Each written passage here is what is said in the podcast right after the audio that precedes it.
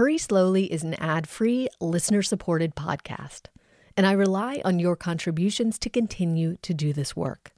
If you value the ideas offered by this podcast, you can make a one time or ongoing donation at hurryslowly.co slash donations. Anything that you can offer is deeply appreciated. I'm Jocelyn K. Glei, and this is Hurry Slowly. Today, I'm in conversation with Kamal Kapadia. Why does climate change exist? It's because our human relationships are broken. And what I mean by that is our economic systems are broken, our political systems are broken, but those are just at scale manifestations of human relationships. The way we sort of relate to each other economically, the way we relate to each other in terms of our power relationships. And because these systems are broken, we have a planet in crisis. And so I think what we actually are trying to do is rethink our human relationships. And in order to care for this planet, we have to care for each other. Kamal Kapadia is the co founder and chief learning officer of Terra.do, an online school for climate action that is striving to enlist and educate 100 million people from all over the globe to work on climate change solutions. Terra offers an ever expanding range of courses from their flagship program, which is a 12 week course called Climate Change Learning for Action, to climate change programs for VCs, for entrepreneurs, for software developers, and for designers.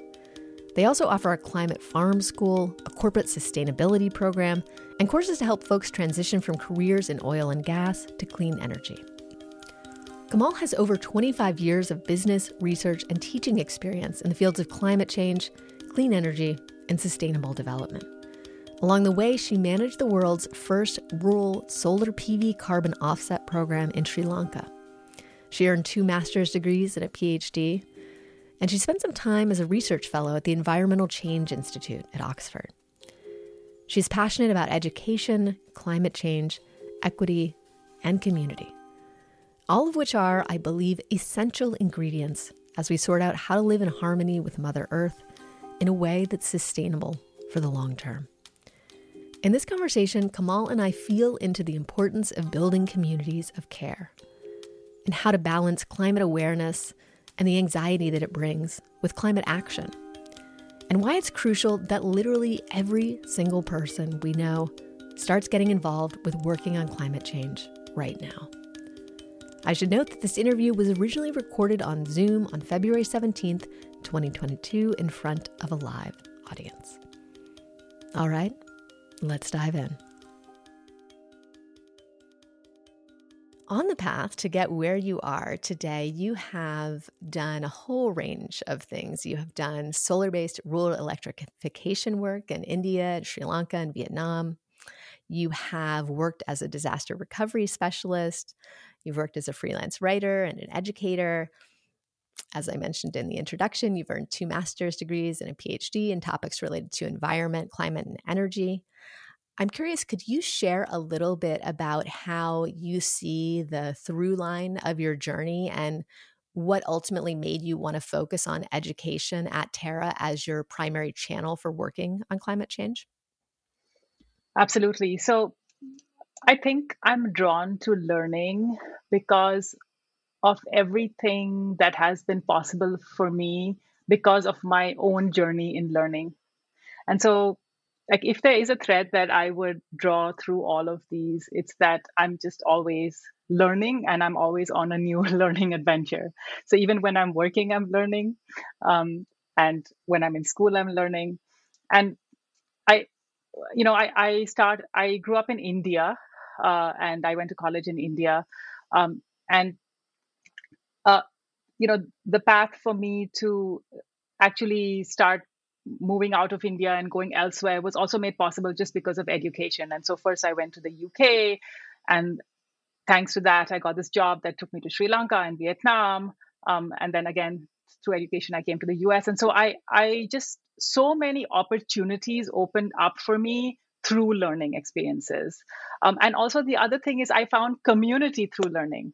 And so, when I, I met my husband in graduate school, like I, you know, I, the friends I've made through learning, they're my friends for life. And so I just feel so much becomes possible through learning um, work opportunities, uh, life opportunities, building of community. And so I, I see learning as this really powerful tool for building community, for finding opportunities, uh, for finding, you know, your life partner, your friends. uh, so that's sort of why it's sort of so close to my heart. And why do you think learning and education specifically is sort of the the key to moving the needle on climate change from your perspective? Uh, so that's that's a great question. One one of the uh, we, one of the things I've noticed, especially in our in our program, is that even highly so there's there's two levels. Even highly skilled people feel like they don't have enough context and confidence uh, to make that transition. So even though their skills are in high demand in climate work, when people feel like they don't have the language, they don't have the concepts, they hesitate to take that step. So learning really kind of helps. I notice more and more through our programs that uh, there's two key things that people get out of the learning experience. They they develop the confidence to speak on the topic and um, therefore they, they, they, tell us all the time that hey now when i went for a job interview i felt that i felt confident speaking on this topic and I, I didn't feel that before but the other thing is that they find community so it's it's very difficult when you're trying to figure this out on your own. You feel isolated. You you feel you're less likely to actually take action. But when you're in a community of people who are all in the same place as you who are on the same journey similar journey to you uh, then you're much more likely to also just feel like you can also do it. You'll get you, your community provides support. Your community provides connections networks etc so for both these reasons i think you know um, learning is just um, a very powerful tool for motivating people into taking action mm. So, your stated mission at Terra is to get 100 million people to start working on climate change solutions relevant to them by 2030 which is a pretty epic goal. I love it. I'm curious if you could tell me more about the relevant to them part of that statement. What does that mean and why is that important? Yes. So uh, we uh, want to move 100 million people into climate work. And so when we say relevant to them, we mean um, so people have skills. Everybody, most everybody has skills, whether they, they think they do or not. Uh, and the thing about climate change is that we need all skills. We need everybody's skills to be applied to this problem. And many people think that their skills don't apply or aren't relevant, whereas they are. And so we want to make those opportunities obvious to people. We want to make them accessible to people. Um, and we want people to feel like what they already have is probably already enough and they can with a little bit of extra learning and some community support and some networking, they can make this transition into climate work. Um, so we are very, very focused on helping people transition their existing skills into climate work. And that's what we generally mean by relevant to them. So, could you give an example of someone who might not think their skills are relevant to climate change and how they, in fact, are?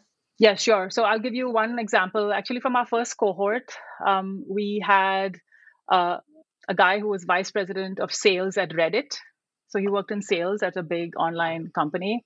Um, and now he works for um, a fast growing like clean tech company called Pachama. And they do, they use satellite imagery for all kinds of climate application work. Uh, so they're like a clean tech data science for climate company and he's um, he has a high level position there. I mean, you know, they, they're a company; they need to do sales. He had skills that applied. He needed to sort of get context. He needed to learn like where his interests were, where he felt his where was that sweet spot of intersection between his skills, his interests, um, and sort of the opportunities that were available to him in the geography that he wanted to be in. Uh, and that's really what we try to do. We try to help people identify that sweet spot of intersection and so he was able to make this transition um, into this job and and we have many many such stories of people who've who've made this transition just using their existing skills i want to discuss more the global approach that you're taking. So, you've described Terra as a global startup that addresses vast imbalances in the way that climate is discussed, represented, funded, and taught. And I'm curious if you could speak a little bit more about Terra's goals in terms of having a global uh, cohort or you know building a very global community and how that relates to climate justice? Absolutely. So it it at the highest level we are not going to get to where we need to get to without everybody playing their part. So every country needs to be doing their bit uh, every community needs to be doing their bit. It's not enough. I mean, we're, we're, struggling already to move the needle fast enough in the US or in Europe. But hey, guess what? Even if we did move the needle fast enough here, we'd still need India on board, and we need China on board, and we need the whole African continent on board. Um, what what is you know what is interesting is that in say in the US and Europe, actually our overall energy demand is fairly static. Like we're not sort of growing in energy demand, but all future energy demand growth is taking place in Africa, in Asia, where these are still developing countries, these are developing economies, and so how this extra where this extra energy is going to come from it's critically important that every you know these countries are also participating in climate action and shifting shifting the way they use energy reducing fossil fuels etc um, but on the other side of it is of course and people sort of know this pretty well climate impacts uh, you know poor people will be affect you know com- com- people and places that are not the main contributors to the problem are likely to face the worst impacts. Um, and therefore there's just a very important justice element as well sort of how are we supporting these communities? How are we and that's why i think what we're doing at terra is so important because we are building these connections across east and east and west north and south um, and so in our cohorts we have fellows we call we call our students learning fellows from all over the world um, at least 25 countries represented in our cohort right now. Uh, we have a very large representation from India every time. Uh, and what I think I notice what is so valuable is how much people learn from each other uh, and how it sort of really opens their minds. And so I'll, I'll give you a very specific example. There are people who live in countries right now where the government is really authoritarian and things we take for granted in the US that we can engage in advocacy we can be politically outspoken. Um, it's actually life threatening for people to do that in some of these countries. And so, actually, for them, the, the only avenue for climate action is often the private sector. The private sector is actually like the one place where they feel, oh, actually, this this is the one place where it's a safe space to work, where actually there's some interesting clean energy companies coming up, or there's some opportunity here. Um, and you know just kind of having these conversations in our in our sort of online classrooms where people are just being exposed to even these sorts of things that just doesn't somebody living in the us doesn't strike them that hey this is actually what's going on in another place um, it kind of opens people's minds and just helps them understand sort of what's going on. Uh, but also these connections are super valuable like for things like investments or um, you know uh, non like foundation money flowing to making connections to people who are starting nonprofits in developing countries um, like for both sides to just understand what's what's possible in in each space and how they can support each other. Uh, so that's kind of why you know and, and I, I guess i myself like i think of i'm i grew up in india I, I lived in england for a while i'm in the us for me personally I can't help but sort of be constantly integrating all these different perspectives all the time. It's part of my identity. Uh, so I think, you know, therefore, the organization that I'm helping to build also represents that. You shared one example already, but I'm curious if you could share a little bit more about the impact that you're seeing Terra have so far, who the students are, what types of transitions are you seeing them make, um, be that in their just their mindset or in the trajectory of their careers? And, you know, I'm curious if there's anything that's kind of surprising about any of that. Yes. So we, we we've seen over time that people are on. Um, we can sort of categorize us people's journeys on a set of a set of different pathways. So people come to us for this set of reasons. One is they are looking for a new job. So the example I get, I, I just gave where the guy was at Reddit, he wanted to shift. So looking for an entirely new job. That's one trajectory. The other trajectory is people are looking to upskill in their existing job. So, for example, I do risk analysis in a bank, but hey, guess what? Now climate risk is a big deal, and I need to understand what does climate risk mean for what what I'm doing in my current job. Um, and so there's people just looking to upskill in their existing jobs. That's another another trajectory that people are on. Uh, the third trajectory is people are looking to just get more um, politically active, so be more involved in advocacy, um, more involved in active like local activism, uh, uh, so working on climate justice. Uh, so there's sort of like a that's sort of like I guess the category there is not not exactly paid work, but more like volunteer work outside of. So they may not switch jobs, but they are looking for other ways to engage outside of their job space. Uh, this is often happening in developing countries where there may not be that many job opportunities right out there right now but people are still wanting to be engaged and therefore they find these volunteer spaces to to do that. Um, and then the the third the the other pathway is just kind of personal lifestyle changes. And so although to a large extent people are coming to us mainly for some of these more career career related things but certainly some number of people just lifestyle changes themselves personal changes in their life. And then we get like a really good chunk of people like 20 to 25% of people who are looking to start up organizations so they're going to look looking to startup companies or startup nonprofits. Uh, a lot of people just looking to start up companies, uh, coming to just get that basic grounding, but also. Uh, uh so one of the things I, I, I wanted to mention is that we really we're over this year we're going to be doing a lot so right now we operate mainly as a school and we do a bunch of stuff around job support uh, but over this year, we are really going to transition into this platform for climate action. So we're going to be uh, open, wide open, free platform that people can join. They can join various communities, and we're going to be doing a lot more on supporting these career transitions. So whether it's a you want to set up your organization or whether you want to find a job, all of these are going to be supported in various ways on the platform it's a little bit hard for us to track how many people are actually achieving the shifts, partly because sometimes the shifts are achieved after they leave the course. And so it's hard for us to like actually get that data. But to the extent that we've been tracking data, about 60% of our learning fellows have actually made a transition um, into climate work. That sounds like a fantastic record.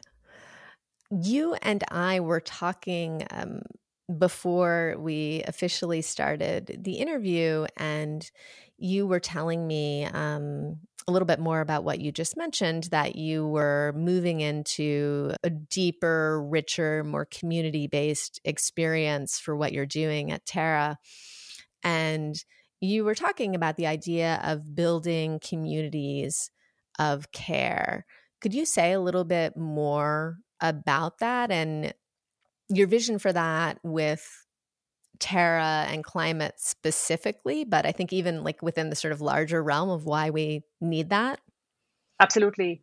Um, and you know, this this idea that we are building a community of care, it's sort of uh, it, it has I, I've arrived at this idea through the work we've been doing because so I I you know I'm sort of trained as an academic. I'm very sort of like head kind of head oriented person, even though I, am trying to be much more heart oriented. Um, uh, you know, I, I, I, for me personally, it's so important. It's like, just think of the time we're in, you know, think of this time that we're in. We are in a time of multiple overlapping crises. We are in a global pandemic situation where millions of people have died and millions more have been debilitated, um, face loss, grief, fear, anxiety. Lay, overlay that with the climate crisis. Um, think of the political situations that we are facing around the world. You know, threat of loss of democracy. Like, just we are in a time of great anxiety. Um, and so, and the people who were coming into our course, you know, the first time, well, first time we ran this course, we just like threw people into the climate science. And then one guy was like, he's like, I'm having, I'm having a nervous breakdown now you know? And then we realized well what are we doing? We can't just like throw people into this climate science without providing the support and care that we need emotionally as human beings in order to be able to take this in and process it and so we've started we really started building that out much more. And so we do a, you know we, we actually run a climate psychology mindfulness session like right after all of the science stuff. And we've got a little sub community which is called mindful terra where we meet up for meditation groups etc but right from the start um, my training in like learning and pedagogy uh, you know I, what really enables learning is kind of just having somebody there who cares about you who cares about your success. And that's why we run these cohort based programs where there's always an instructor. This instructor is really well trained. Uh, that's you always have a go-to person. So even if it's a large cohort we maintain small groups inside this cohort and they always have another human being who's like supporting their whole learning experience. And this person is both sort of yes content expert but also a little bit of a life coach kind of just kind of supporting you in your in your journey. So just zooming out now and what is you know where, where, what is the place of care? Why does it matter in what we're doing around climate change? Um, so why is, why does climate change exist? It's because our human relationships are broken. And what i mean by that is our economic systems are broken our political systems are broken but those are just at scale manifestations of human relationships. Our economic the way we sort of relate to each other economically the way we relate to each other in terms of our power relationships and that's those are our political systems our economic systems. And because these systems are broken um, we have a planet in crisis. And so i think what we actually are trying to do is rethink our human relationships and in order to care for this planet, we have to care for each other. So our economic relationships should be relationships of care. Our political relationships should be relationships of care. And so it's uh, our relationships to each other, like the starting point for that actually, therefore, has to be self care. Because if you are just completely overwhelmed, frazzled, overwhelmed with fear, um, you're not going to be able to make good decisions. Uh, so you have to start with the practice of self awareness. You have to be able to care for yourself in order to therefore turn up, really turn up, like truly authentically turn up for others. Uh, so, and and so we really want what we're building to be this community of care because people need it. Like they, they come to us. I mean I, you know just even right now the cohort we we were onboarding i mean i was there for the like the icebreaker sessions and like two people were talking about like the amount of anxiety they had. Like they were just so frozen with anxiety and fear that they had had to sort of drop out from what they were doing because they were just so overwhelmed with the anxiety. So how, how you know this person the first thing they need is just care. Self care you know, care of others, then they can be, they have so much to offer. They're all highly skilled people, but in order to be able to offer it, they need care. So I would love to ask you a little bit more about the anxiety piece that you just referenced. I was checking out your Twitter feed and I saw that you recently tweeted out a PBS show on Arctic sinkholes saying, Quote, everybody should watch this, but be warned if you're already anxious about climate change, this will take your distress up to a whole new level. End quote. Um, and I would love to talk to you about the relationship of anxiety to action. For those of us listening who are here in the US, you know, we live in a culture that is based on consumption. We have so many opportunities to learn more about the impending doom of climate change by consuming podcasts or reading articles or you know just scrolling through our social media feeds but doing that generally just increases our anxiety even more and i would say that cultivating ever increasing levels of anxiety as you were saying is not necessarily conducive to taking action or to actually doing something about climate change. You know, at the same time, we do want to be informed. So I'm curious how you think about the relationship between anxiety and action for yourself, like how much time we should spend on awareness versus actually taking the actions that are available to us. So I'll answer that by just telling you how I deal with it.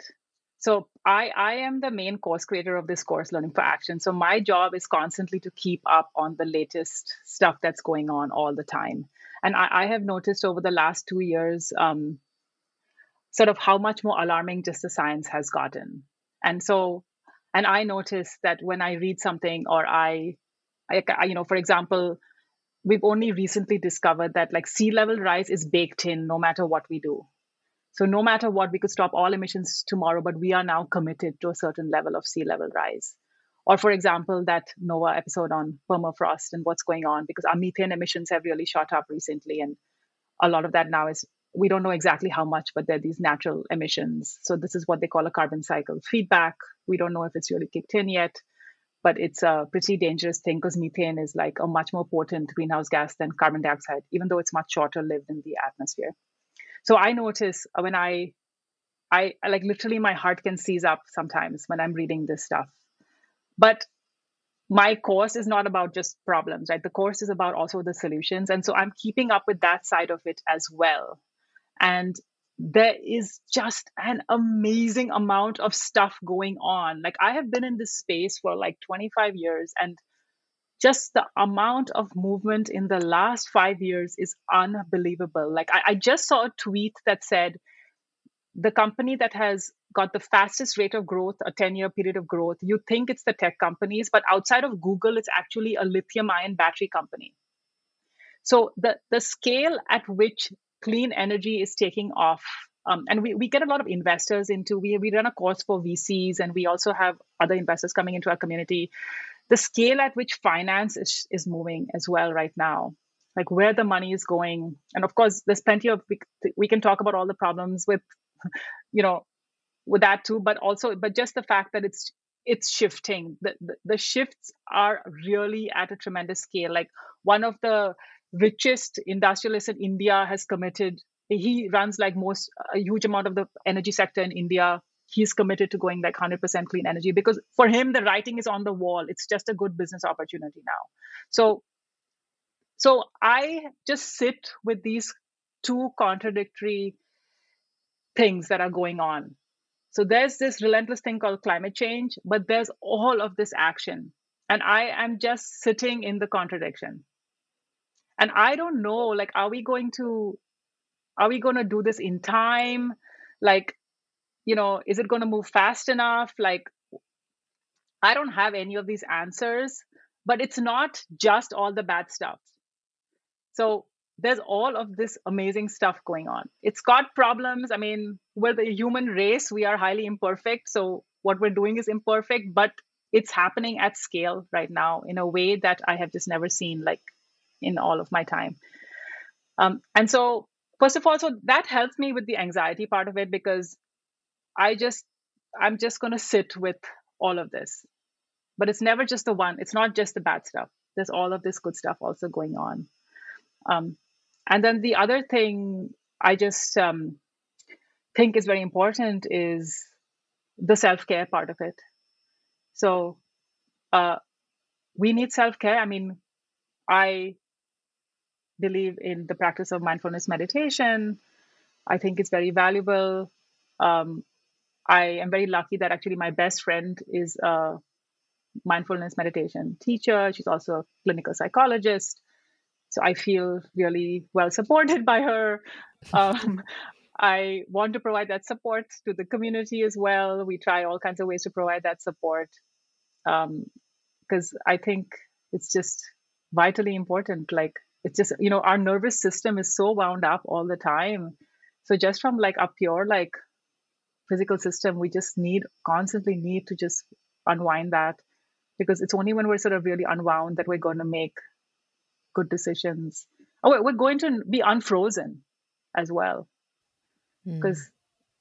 When you're really just caught up in that anxiety, it's it's hard to it's hard to move. I mean, I, I did read something recently about how anxiety can be this motivator, and it it can. I mean, it can also motivate you, but it can also just freeze you up. Yeah, I feel like particularly within the realm of climate, it can be a very create a very frozen dynamic because there's just so much so much of a feeling of of doom about it um, and people putting things on timelines and feeling like we don't really know if we're going to meet them. Uh, you were talking about the um, level of uncertainty that we all have to sit with um, before we got started in the interview and i think that is that's what that sitting in that contradiction that you're talking about feels like right? Yeah so can we see this as an invitation to deal better with uncertainty mm. because life is fundamentally uncertain. Anyway um you know I, I i i notice you have a podcast with mark epstein and i i just really value like everything he has to offer. And the podcast is called the importance of uncertainty. The importance of uncertainty. So hey guess what? Climate change the ultimate the ultimate uncertainty you know? So it's an invitation to deepen to deepen your practice to mm. it's an invitation to you know live in this live with uncertainty like figure out figure out how not only to live but to thrive. Thrive in uncertainty. Because hey all of life is uncertain. And i, I you know i think i i um people deal i think differently with uncertainty in the west or in the us uh, than in many other parts of the world. And so, you know, I, I, lived in Sri Lanka, which at that time had a civil war. And then when I went back, um, they also had uh, this massive natural disaster, the Asian tsunami, 2005. So they had a natural disaster on top of a civil war. Um, so, like, but people were just getting on with life. Like they, you know, kids went to school and people went to work and people had fun and they played music and they they did all these things in that context. So we can we have the capacity to deal with uncertainty um, to survive uncertainty. And to survive a lot we have that capacity. So it's just kind of arriving at that understanding and and you know believing believing that you can do it. Absolutely. I want to circle back to something that you were starting to touch into before when we were talking about communities of care and you were you know talking about sort of the the brokenness of human relationships and so many different systems and how all of that is related to and feeding into climate. I'm wondering if you could describe how you situate your climate work within the larger ecosystem of social justice work and all the many things that we need to do to heal our planet. You know, there's a tendency in some sectors to speak about climate as if it could be addressed separately from other forms of social justice work like anti racism or gender equality, for example. How do you talk to students about the intersectional nature of climate work and what that means for how they approach it? Yeah, so I'll, I'll just start with like my own uh, my own thinking around this, which is that I, I don't think we can solve climate change if we don't deal with justice.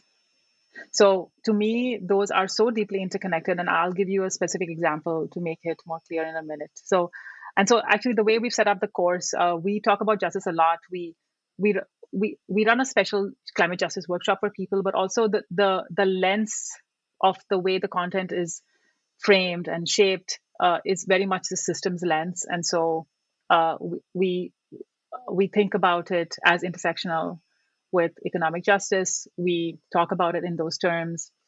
We have one specific class that we call climate and development. So it's like really kind of high level, like it's not about everything that's wrong, but it's about these really interesting models. So like like donut economics and some other models which are really integrative. And they're really trying to deal with all of these things, think about them in an integrated way. So we we we've built it into the course in various ways. Uh, but I, I want to give sort of one very specific example, and it's almost like a utilitarian way of thinking about justice, but I think and climate, but I think it resonates with like the widest range of people. And so there was this New York Times article called The Great, Great Climate Migration. And it's talking about how climate change is already and is going to continue to uh, create millions, if not billions, of displaced people, people who have to move because they can no longer support themselves. And in that article, they said that right now, 1% of the Earth's land is a barely livable hot zone. And by 2070, some, I mean, it's quite possible that um, 19% is going to be a barely livable hot zone, and billions of people live in these spaces. And so, where are these people going to go? Well, guess what? They're going to come to the US. They're going to try. They're going to go to Europe. Like, and when that starts happening, that really starts shifting politics in these places too. Like, what happens when we when we start seeing a lot of migration? Like, people start like mm, closing in. Like, and it actually therefore directly affects climate policy because you start seeing the kind of politics that's not going to be supporting climate action. Like, it's sort of the kinds of policies and the kinds of like political processes that are going to get unleashed are also going to be those that are not going to prioritize like climate action. And so um so we have to do something about so it's not just what's going on in our country but like what's going on in all these other places and how do we as a, a global community come together to make sure that communities all over the world are building resilience are getting the resources and the knowledge to build resilience. And there is so much information. There is we have this capacity. We sort of know some interesting things we can do. Um, somebody had told me that there's this I, um, actually there's this quite an interesting project where um, and i think it's run by the fao the food and agriculture organization where they are um, connecting farmers that live in uh, places so they've they've sort of mapped out like all the world the world's food growing regions and they're sort of connecting uh, so people who already do farming in more arid regions they're connecting them with people whose like regions might be moving in that direction so that they can sort of learn from each other. I thought that's like quite an interesting thing. Um, and then the other thing i want to emphasize even as i talk about this is that uh, it's not just like what can we do for poor communities because there's a lot of resilience and capacity already in places that you would be surprised. Like for example in bangladesh which people always consider like oh you know so densely populated everyone's so poor it's these um, it's this delta region they keep getting storms. I mean they have dramatically reduced the rate of death from uh, natural disasters and this is a very poor country a very densely populated country but they have done a lot and they are building resilience in their communities on the east coast of India, there's a state, very poor state, Orissa. They have this incredible system of like being able to move people to shelters. They've built this whole um, like broadcasting system so people get information in time. Everybody's moved to safety. They have also dramatically increased their capacity. Um, New Orleans is a really interesting example now. Now, is it going to like what's going to happen with sea level rise? Well, we'll see. But since Hurricane Katrina, they have also improved their resilience. And so we, there's many places where we can learn from. Um, uh, uh, it's, it's sort of a, two way process, but like so ju- justice, I feel like you know, I really don't think we will be we won't have like the political capacity like if we're not dealing with people's basic needs like there's not going to be the we're not going to be able to act on climate like people there's just not going to be the political capacity or the political will uh, because people need to survive and they need to eat um, and they need to feel fairly treated. Uh, so it's just like a very deeply integrated issue.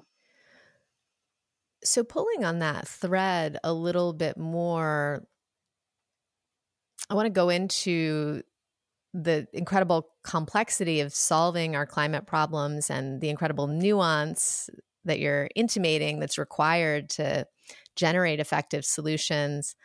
I was reading a summary of your thesis on the aid response to the tsunami disaster that occurred in Sri Lanka in 2004.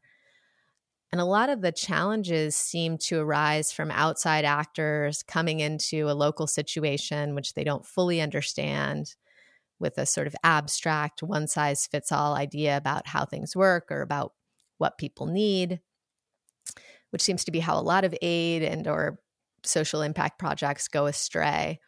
I'm curious what do you think is a better model or what do you think people should bear in mind as they're contemplating how they can be part of the solution I, I love this question. And first of all, I, I want to sort of qualify that uh, dissertation because I was in this very like academic critical mode. So I was looking for things to criticize. So I think it's important to also just like say like, because now that I have the distance and I think about that experience, I think about how many things also were working and were working well. Um, and mm. when I, when I was in Sri Lanka, I, I was, I was actually like embedded with this local social movement called Sarvodaya. So they're this huge, vast, like uh, rural social movements slash non-profit now sort of NGO, but they really did start as a rural movement of like empowerment. Um, and they are very, very big and powerful, and they all over the country. And they just started in one village. Um, and uh, the the the places where things were going well is where international organizations were partnering with local communities in a, in a sort of authentic way. Uh, and so because Sarvodaya, they needed the resources. Like, you know, they they their communities had been wiped out. Like we we needed those resources that came in. Um, but and so through these partnerships a lot was made possible. Like just basic stuff that we needed. Houses were built you know entire i mean you know the us marines came through and picked up all the big debris. Like because they didn't have enough capacity. Like there wasn't enough like capacity to clean up that much debris after a massive disaster and so the us literally like sent over their marines uh, and military too with the big earth moving equipment and helps them clean out all the big debris.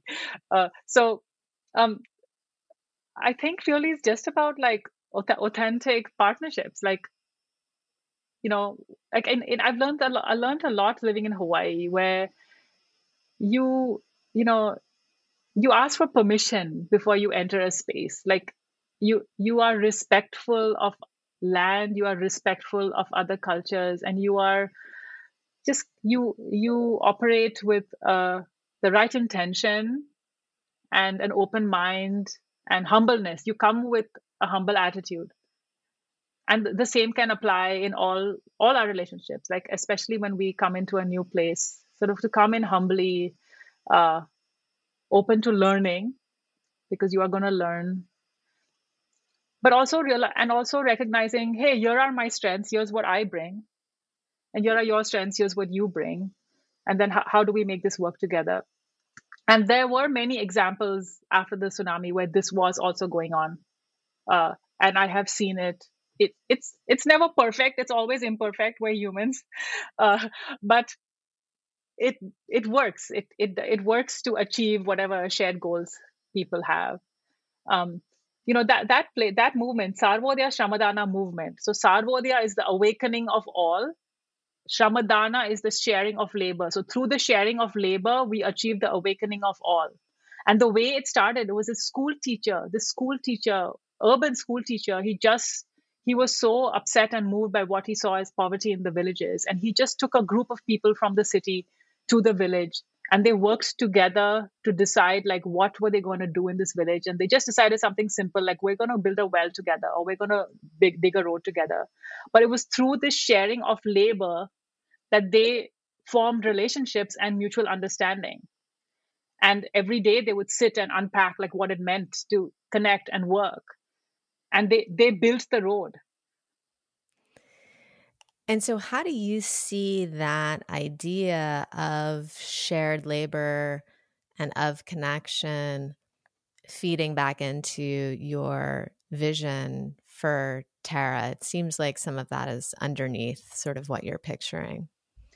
So this comes back to community, um, and we, we see a so you know right now the we're building our own platform, but right now it exists like to the it exists in many different spaces that even exists physically. So for example now we've got like little it's the pandemic so it's hard to meet up meet up in person but we've got a little like terra bangalore terra london terra and sometimes like when it feels safe people are actually meeting up in person. So the community is now existing in multiple spaces. They're existing physically. Um, we also have the, the farm school where it's actually like a, um, the, the farm school is a both a sort of online and an on-site experience so people actually spend a whole week on a farm um, we they're also obviously meeting on Zoom, and then there's a Slack community. Um, and uh, the one interesting thing we notice is so we we we really facilitate connections. Like we have somebody whose job is just community manager. She's looking at people's profiles as they come in. She's suggesting who meet who can meet who. She's facilitating meetups with the mentors, especially. We have this amazing mentorship program where people who've already achieved that transition make themselves available to our students um, and our community members uh, to just sort of learn, like I mentioned earlier, like just to learn how to make this transition. Um, and they, but the cool thing that's happening is there's like a huge amount of connecting going out outside of anything we're facilitating. So people are connecting because they see some, they feel like, hey, we might start up something together, or hey, you're interested in this. Like, let's talk about this a little bit more. What does it mean to do this together? Uh, so, for example, like we can't see people's like direct messages obviously on slack but we know that like two-thirds of the communications that are going on is just direct messages that means people are just connecting like outside of any of these spaces that we are facilitating. Um, i mean we are humans we want to connect. This is what's been so hard about this pandemic right? Like our success as humans is because we work together. Like in spite of all the conflict we've seen we've figured out cooperation. Like we figured out cooperation even on a global scale. Like it's actually you know as sort of broken as that paris process is it's it's crazy that you know we've got every country thank god now the us as well uh, represented uh, in the paris accord. Like with the highest level of government saying yeah we, we acknowledge this problem and we've got to work together. And again yes it's imperfect it's going to have problems but our strength as humans is cooperating. So you may have already answered this through some various threads of the conversation, but I want to come back to this idea we were talking uh, about before of kind of getting into a little bit of a, a frozen state. And I'm curious, given all of your deep experience with climate and with energy, what do you find to be the most effective way to inspire people to take ownership and responsibility and really get involved in climate change? Kind of, you know, shifting them from the idea maybe that this is a problem that someone else is solving to this is a problem that I want to help solve. Yes, so so we come at this in, in multiple ways. Um, so the the program itself is really designed to kind of keep nudging you along this transition so we have these things called assignments, and the assignments are really about your personal journey. So we're sort of like forcing you and pushing you. So literally the very first assignment, like even before the any of the classes start, is that we say, okay, it's 2040 and we have solved the climate crisis. We've solved it. And you played a role in this. You played a role. So what is your story? And just make it up. It's fiction. But have like what what did you do because you played a role and now terra is this platform of 100 million people and you've been invited back to share your story so what is your story? Uh, and then by the end of it we get people to revisit it because like now they've learned more stuff through the course and they they figured out where the interest lies so, so how you know how is your story shifted? Um, and so but also by the end of it they have this very concrete thing called a work plan. And it's this very structured document where they're like okay now I know how my skills apply. Hey, here are 10 organizations that I think are really interesting, that are sort of kind of connected to my interests and my skills. Here are four mentors who are directly, who I want to now speak to because in the Terra community, because they're closest to my areas of interest. Um, here are the steps I'm taking next. We try to sort of build in accountability through like buddy systems or just the instructor checking in. Um, and so we we sort of build all of, we kind of built we've built this course to really like keep gently nudging but you know fa- fairly firmly but gently nudging you along. Uh, and then also all this mutual accountability with the peer group as well. It really helps with the community. Um, the the other level of getting unfrozen at a personal level to me is always just arriving back in the present moment. Arriving back in the now. Because when you're frozen it's because you're like worrying about the future you're like obsessing about the past right? Like you're frozen because you're not in this present moment Um, when you're in this present moment, even if you're in the crisis, you're dealing, but most of the time you're not in a crisis.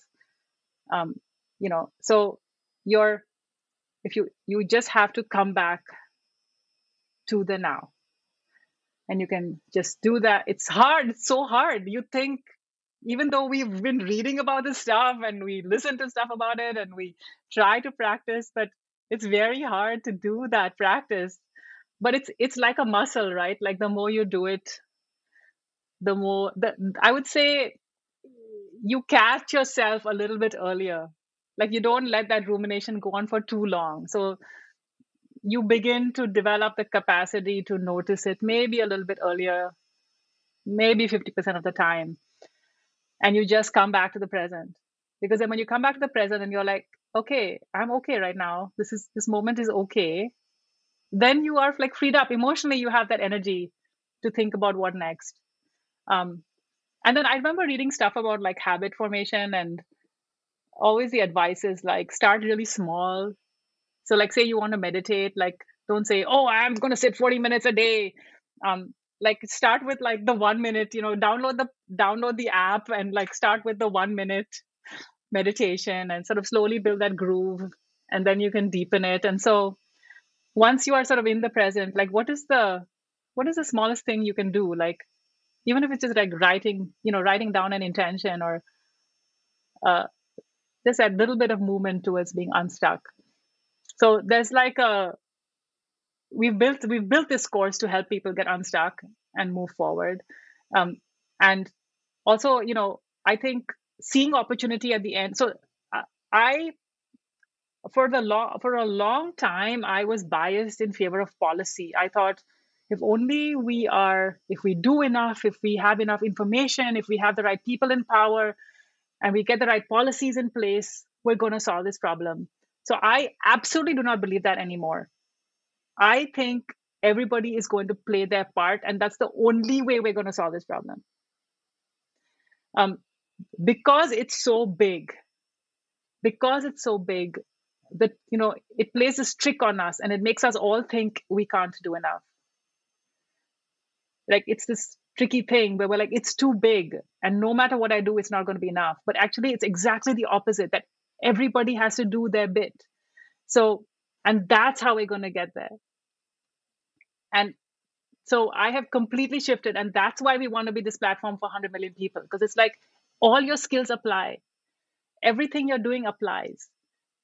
Um, you know, if you are just turning up in your kid's classroom and you're giving a little talk you're figuring out how do i engage these 11 year olds or 10 year olds on this topic you're sparking something right there. Like you're doing something that's important.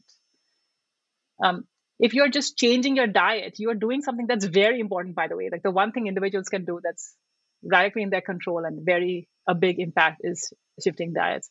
Um, so i i think sort of the this process of getting unstuck there's like a personal practice that can help. Um, and this is not to underplay sort of actual depression and you know like there's stuff that you really need uh, you need support. You need to see you need to seek help. Like a lot of we need help right now. We need professional help like many of us do. Uh, and that is like a it's a real it's we are in a very like difficult time. Um, and so it's not to minimize the it's not to say, oh yeah, fine, you'll just get over it if you just do this little thing. So I don't want to minimize any of that, but um, I find these things helpful. So coming back to the present moment, being part of a community of action. Um, and I find it very motivating to be part of this community because I just see the advantage of like people coming in new and fresh is that they're not as jaded, quite as jaded as I am. They've done, you know, so they're like, yeah, I'm here, I'm I'm ready. Like tell me how I can fix this problem. Um, and the one thing I think that we're going to build out much more is like actually having those opportunities at the other end. So really having the jobs available. We already, by the way, have a jobs feed for people, and more and more, what's interesting is our Terra graduates are in those jobs, and now they're coming back to the community. So they are like, hey, now actually, hey, I've got, I now work in this climate company or this organization, and they come back to advertise jobs, and now we've got the personal connect, so people can now easily reach out to these people because they're all part of the same community. So I, we see that like as a very interesting like flywheel for us ourselves at Terra. Um, our first cohort was 20, pe- 20 people, and I feel like we employ five of them already. Like five of them are just working for us. You know, they've all made the transition by just working. Like they are the, the person who is the course director of our current of the course that I created. He was an astrophysicist, um, and he came to Terra, and now he's our course director. Uh, so I think just this reaching out and like people will start pulling other people across the line. That's beautiful. I have one last question, which I'm asking all of my guests on Hurry Slowly this season. As we take everything that has unfolded during this pandemic into account, uh, all of the problems and the inequities that have been thrown into even starker relief as we try to integrate them into a new consciousness and to begin again, what is one question that you would ask listeners to reflect on? So I'm going to cheat a little bit and I'm going to suggest two questions because it's a sequence of questions. and I think it relates to exactly what I just said. I think the first question is where am I right now? So, where am I right now? And can I just come back into this moment? And then the second question is like, okay, now what is my intention? Now that I'm here, what is my intention? And it, it and it from you know, if it's connected to climate action, it could be like, what is my intention in moving myself a little bit forward? And but first come back. First just come back to where you are. Leave the past behind. Don't leave the future. The future will take care of itself. Come back to this moment. Where am I right now? Next step. What is my intention? And it could be as just write it down like write down pick up your phone or like just write it down like this is my intention and it could be that hey i'm gonna i'm gonna go to the terra website or i'm going to i'm gonna see like is there a 350.org in my community that i can do a little bit of volunteer work with or is there uh you know um is there like i'm it can be just a that little it can be anything. It can be like i'm going to choose to make my lunch in this way today. Like whatever it is like but what is my intention? Um, and i think we had discussed this at some point which is like you are you're always you're always starting again. You're going to keep doing this. Like you're always going to have you're going to fall off and then you're going to start again. You're going to fall off and you're going to start again. And the more you sort of just kind of accept that it's going to keep happening.